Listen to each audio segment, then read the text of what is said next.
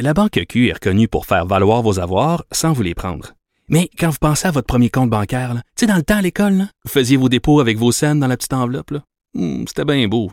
Mais avec le temps, ce vieux compte-là vous a coûté des milliers de dollars en frais, puis vous ne faites pas une scène d'intérêt. Avec la banque Q, vous obtenez des intérêts élevés et aucun frais sur vos services bancaires courants. Autrement dit, ça fait pas mal plus de scènes dans votre enveloppe, ça.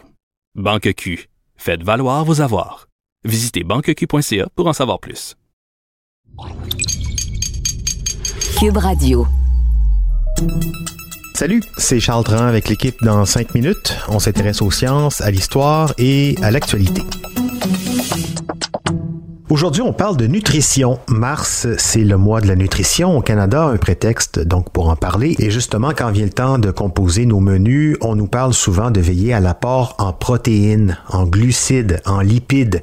Il faut dire que ces macronutriments, c'est comme ça qu'on appelle ça, représentent 90% du poids sec de ce qu'on mange et ils nous fournissent 100% de notre énergie. Mais donc, euh, qu'est-ce que c'est exactement qu'une protéine, un glucide? Que sont les lipides? Est-ce qu'il y en a des bons, des mauvais? À quoi servent-ils? C'est quoi leur rôle dans notre corps? Voici quelques explications avec Baptiste Zapirin. Commençons par les protéines qu'on trouve dans la viande, le poisson, les œufs, le lait, les légumineuses ou le soya. Nos cellules sont constituées de protéines. Les muscles, la peau, les tendons, les ongles, même les cheveux. Alors notre corps a besoin de protéines pour entretenir et régénérer tout ça, pour fonctionner, pour grandir si vous êtes jeune. Les protéines fournissent des acides aminés que notre organisme ne peut pas synthétiser tout seul. Et donc, il faut en manger des protéines, à peu près, allez, 15-20% de notre assiette. On considère qu'un adulte a besoin en moyenne de 60 grammes de protéines par jour. Mais bon, ça, ça dépend de votre poids, de votre activité aussi, parce que si vous voulez prendre du muscle par exemple, il vous faut plus de protéines. Pour vérifier ça, la valeur nutritionnelle des produits est précisée sur les étiquettes. Passons aux glucides maintenant, ou aux carbs comme on dit parfois en bon québécois. C'est du carburant, une énergie rapide dont le corps a besoin pour fonctionner à court terme, pour marcher, respirer, pour tout. Le cerveau en a besoin des glucides. Alors les glucides, c'est la moitié de votre assiette. Dans les fruits, le miel ou le sirop d'érable, ce sont des glucides simples, vite absorbés et vite mobilisables par le corps. Ça donne un boost d'énergie immédiat. Il existe aussi des glucides complexes, dont les molécules forment des chaînes de glucides simples les patates, les haricots ou les produits à base de céréales comme le pain, le riz ou les pâtes. Ces glucides complexes se digèrent plus lentement. On parle d'ailleurs de sucre lent. Le corps va puiser dans cette réserve d'énergie après les sucres rapides.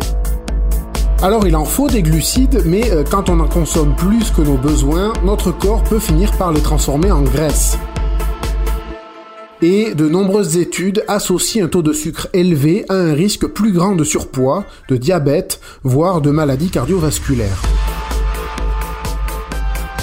Ce qu'il faut surveiller, ce sont les produits qui contiennent des sucres ajoutés, et aussi les sucres raffinés, c'est-à-dire des sucres qui ont été transformés. Dans le processus, ces sucres ont perdu une bonne partie de leurs fibres, de leurs vitamines, mais sont tout aussi caloriques et on en trouve dans les aliments ultra transformés, les biscuits, les gâteaux, bonbons. Et ouais, des choses qu'on aime, la vie est mal faite. Troisième macronutriment, les lipides. Ce sont des gras. Et le gras, c'est la vie. On en a besoin. Environ 90 grammes par jour, à peu près un tiers de notre apport énergétique. On en a besoin entre autres pour deux fonctions. D'abord pour nous fournir une source d'énergie lente. Dans un gramme de lipides, il y a 9 calories, contre 4 dans les protéines et les glucides. Et c'est une énergie qui se libère plus lentement, donc euh, c'est vraiment du stock pour tenir la distance. L'autre fonction des lipides, c'est de former en partie les membranes de nos cellules, c'est-à-dire la couche qui les protège de leur environnement extérieur, et qui assure aussi la fluidité de leur mouvement. Les lipides apportent aussi les acides gras dont le corps a besoin et qu'il ne peut synthétiser lui-même, comme les oméga 3 ou oméga 6. Seulement, les gras, il y en a des bons et des mauvais. les gras non saturés, ce sont les bons. On les trouve dans le poisson, les huiles végétales, les noix. Ces gras-là peuvent réduire le taux de mauvais cholestérol, celui qui bouche les artères. Par contre, les gras saturés et les gras trans, eux, c'est le contraire. Les gras saturés sont souvent d'origine animale, mais pas que. On en trouve dans le bacon, la peau de poulet, le jaune d'œuf, le beurre, l'huile de palme, le beurre de cacao. Ceux-là, disons qu'il ne faut pas en abuser. Les gras trans, par contre, sont carrément transformés par l'homme en y ajoutant de l'hydrogène. On parle de gras hydrogénés. L'ajout d'hydrogène permet à la matière grasse de rester solide ou semi-solide à température ambiante. Alors on trouve des gras trans dans certains produits de boulangerie ou euh, dans la bouffe industrielle. Et ceux-là, ce sont les plus mauvais pour la santé, il vaut mieux les éviter. Mais bon, pour tous les attentions qu'on a pu citer, il ne s'agit pas de bannir, mais de simplement limiter les aliments moins bons pour la santé. En somme, restez raisonnable.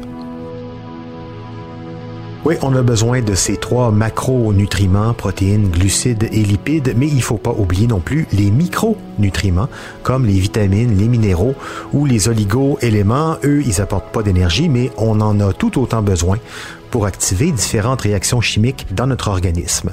Dans quelle proportion tout ça, normalement, en suivant les recommandations du guide alimentaire canadien? On a tout ce dont on a besoin et dans les bonnes proportions. Merci Baptiste Zapirin, c'était en cinq minutes.